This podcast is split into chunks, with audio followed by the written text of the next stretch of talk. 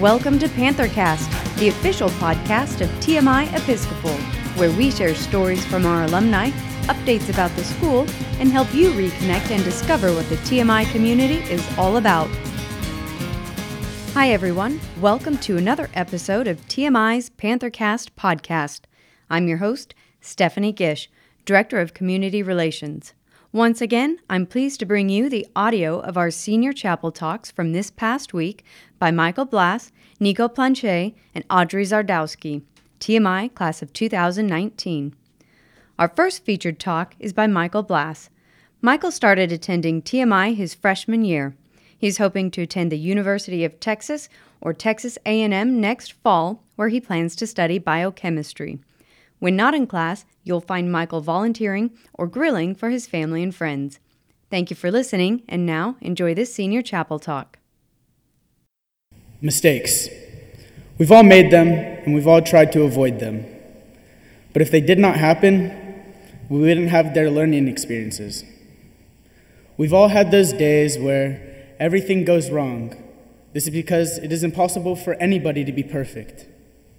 That is why this talk is not about how to avoid real, making a mistake, but realizing that they will happen and need to be dealt with. Now, I'm not going to say that every time I made a mistake, I followed the proper steps to dealing with it. Trust me, if I had, my mom would not be as angry with me as often. So instead, here I am telling you how I messed up and wrongfully dealt with my mistakes and what I learned from them.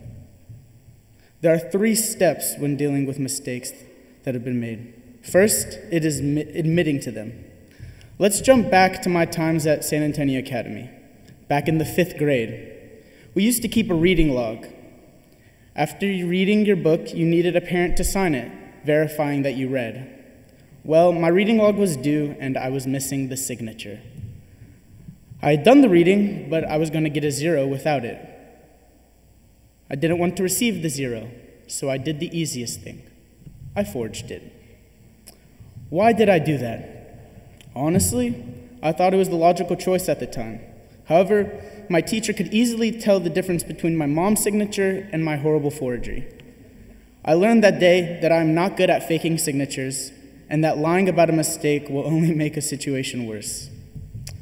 Once the people you've lied to find out what you did, they usually, and they usually do, it is hard for them to trust you afterward.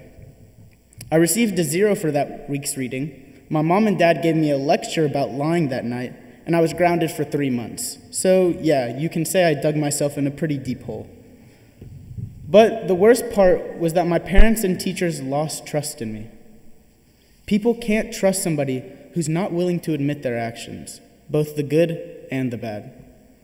The actions that you carry out are what define you as a person. Making a mistake does not make you a bad person, but not admitting to your mistake makes you a liar. And how can you expect people to trust you if you lie to them? The second step to dealing with a mistake is learning from it.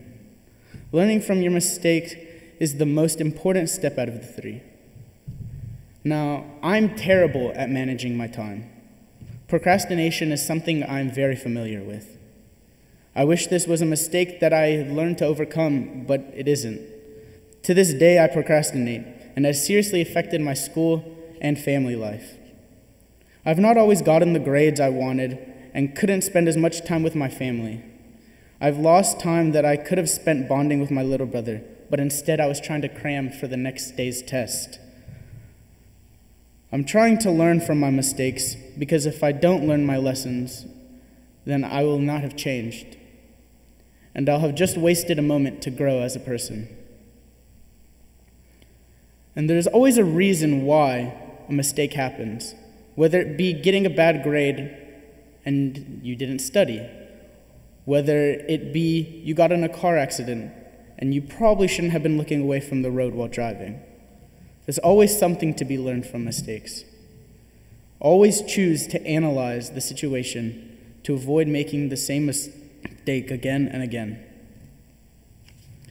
The final step to making the final step to preventing a mistake that, is, that has already been made is putting your learned thoughts into action.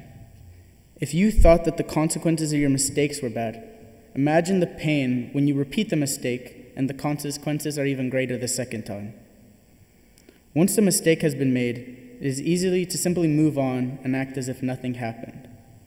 You should be motivated to become a better person. If you repeat the same mistakes, then you as a person will never grow and will be left behind. Every day, I have to keep reminding myself that I must stay focused and not be distracted when the task at hand can have a negative consequence when I'm not paying attention. So, my, my mistakes are my own, and they will make me who I am, and I will have to live with those consequences. But if I can deal with them in a positive manner, then I am immediately helping myself become a better person. So, no matter what happens in life, always remember to be honest, to learn from your past, and to turn your knowledge into actions. Thank you.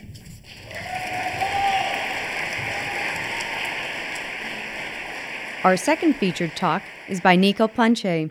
Nico started attending TMI during his freshman year. Next fall, he plans to study at Baylor University, Vanderbilt, the University of North Carolina at Chapel Hill, or Pepperdine. He will be studying science and plans to major in biology or chemistry with future plans to attend medical school. When not in class, you'll find Nico enjoying his time as an older brother and mentor to his two siblings and spending time with friends. Thank you for listening, and now enjoy this senior chapel talk. One of the greatest feelings in the entire sport of baseball is the moment that your foot touches home plate. In baseball, that term is coming home. Today, I want to talk to you about my four years at TMI and how I have come home. As many of you know, I've been fortunate enough to be on the varsity baseball team since my freshman year. I've hit thousands of baseballs in the cage and on the field. I've fielded baseballs from practically every direction and every speed. And admittedly, some baseballs have managed to sneak past my glove and strike me in a few undesirable and quite sensitive regions of my body. If it isn't apparent yet, I'm very passionate about baseball, and I put thousands of hours into practicing, traveling, and playing games. Although I enjoy the sport of baseball, I've never looked into the actual baseball itself, not as a pitcher pitching the game or as a hitter running the bases, but as the actual ball. However, once I did, I saw that my life is very much, in essence, reflected by the baseball. What I hold here is the outer skin, the surface. This outer layer can sometimes appear pearly and shiny, with gleaming red stitched into a simple yet necessary horseshoe pattern. When the ball hits the dirt, it becomes scuffed, and the umpire quickly rubs the scuffs out. This, the skin of the baseball, is the skin that I sometimes present to my coaches, teachers, and friends. There have been times during my journey at TMI where I have been scuffed along the way, where my chin has hit the dirt and I felt worn. On many of those occasions, when I have been scuffed, I quickly wipe them away and pretend they never happened, despite the fact that I am still bruised. I pretend as if my baseball is shiny and new. We all have an outer layer. Some people's outer layer, I've found, bruises more easily than others. Unfortunately, through some of my actions and words, I've caused some scuffing to others. Now, to all my friends and family that I myself have scuffed along the way, and maybe to some that I have hurt or betrayed, I want to take a brief moment to apologize to you. I'm sorry for wronging you in the past and for failing to have been there as I should have, for scuffing your outer layer. Although the initial outer leathery shell is what everyone sees, it is the second layer of the baseball that is a little bit more chaotic. It is wrapped to and fro with string, and when unraveled, looks like this. This string, although it may appear chaotic, has a pattern to it. It represents my journey, it represents the path and choices I've made along this journey. Several times I can recall not wanting to wake up in the morning to go to formation. I wanted to roll over and get more sleep. However, I remember every time hearing Major Claiborne's voice, not literally right next to me in my bedroom, but the loyalty to your element is everything, he has said time and time after again. After rehearing these words, my boots would hit the floor and I'd be up and ready for the day.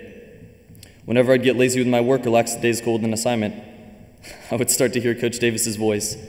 This is only everything, to remind me that the task at hand is the most important task.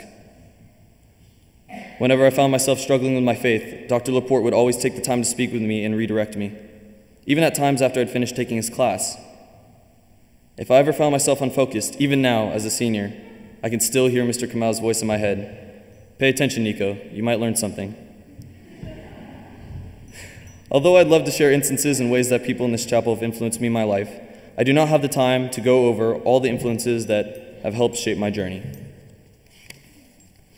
I want to take this opportunity to thank my teachers, the administration, Corps Cadets, Coach Davis and Coach Eason, Mr. Kamau, Dr. Laporte, my Scoutmaster, Dr. Kubriel, and the Crawfords, because you have helped and guided my string, helped guide my path all along the way. And sometimes when I wanted to wind one way or go down the wrong path, you were there to gently remind me that I should have been going a different direction. This string, this path that I take, is actually not the most important part of the baseball. Right now, I'm going to drop a few F bombs, so I'll apologize to the administration in advance. Please don't shut my mic off. Faith, family, and friends. Those are the F bombs. And this is what brings me to the most important part of the baseball the core. Without this part of the baseball, the baseball is weak. It's just a bunch of string and leather. The center part of this baseball is the essence of the baseball. It is the lifeblood, it is the oxygen. It is the heart of the baseball itself. Without this heart, the baseball is an empty shell filled with string. Faith, family, and friends are what form the core. The experiences had are nothing without the values that shape the core. The love for God, the love for family, and the love for friends are what make our cores. Lastly, mom, dad, thank you for everything. I cannot possibly begin to list all the endless ways that you have taught me to love. For without you, I wouldn't be here as an extremely proud son, blessed to call you my parents. Thank you.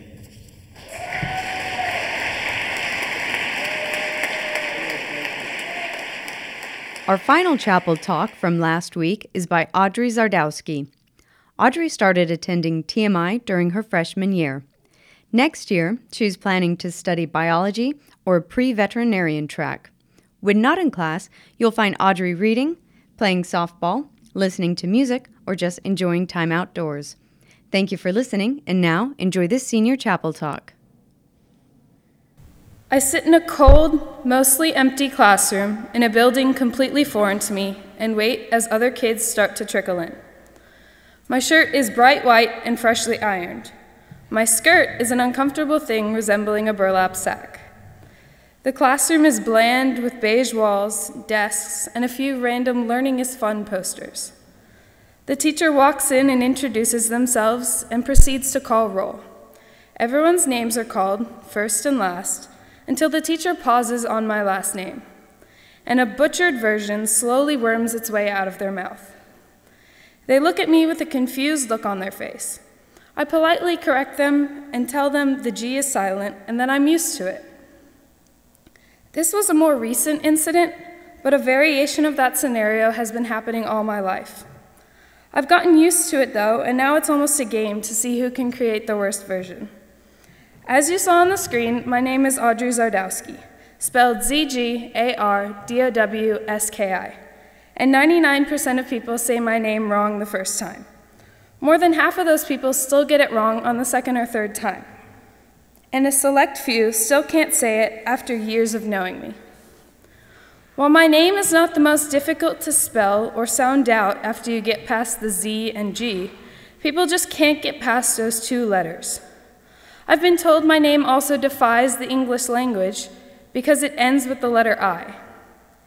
It's bad enough being called last for everything, but to add insult to injury, people still can't say it right. It is a happy occasion when a teacher decides to select us in reverse alphabetical order because then I have everyone beat. I've been playing sports all my life, and my brother and I used to get the little team trophies with our names on them. While I don't really have this problem anymore, Back then, we would love to look at the trophies and see how badly they had spelled our last names, and even sometimes our firsts. It was almost as if the companies thought we had spelled our names wrong on the order. We would find our names spelled with a Y at the end or with multiple letters missing. Now my brother has to deal with our last name barely fitting on his baseball jersey. Just last year, my parents both did DNA tests because they were interested in where our family came from. We discovered, to no one's surprise, that my father had overwhelming amounts of Eastern European ancestry, particularly Polish.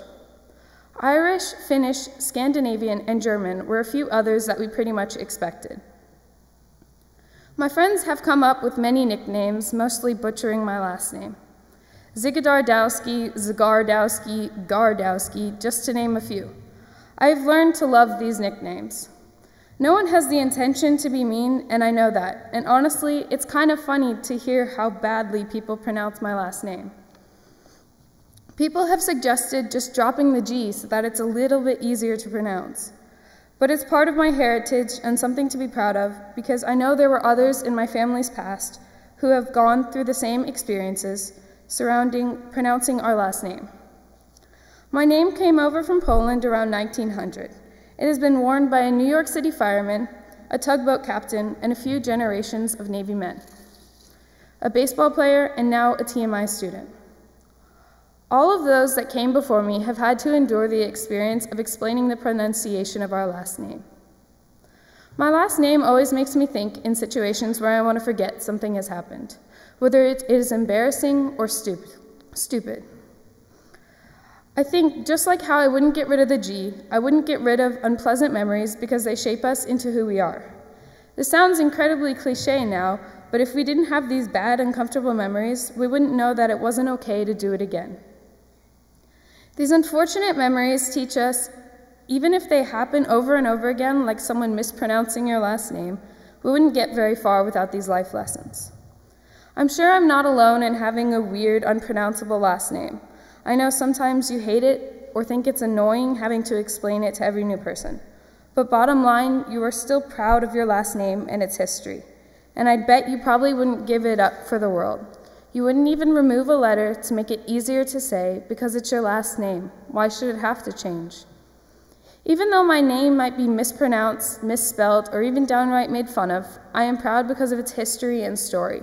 I hope that in my time here at TMI, I have made it a symbol of substance. So let me spell it out one more time. It's Z G A R D O W S K I, and the G is silent. Thank you.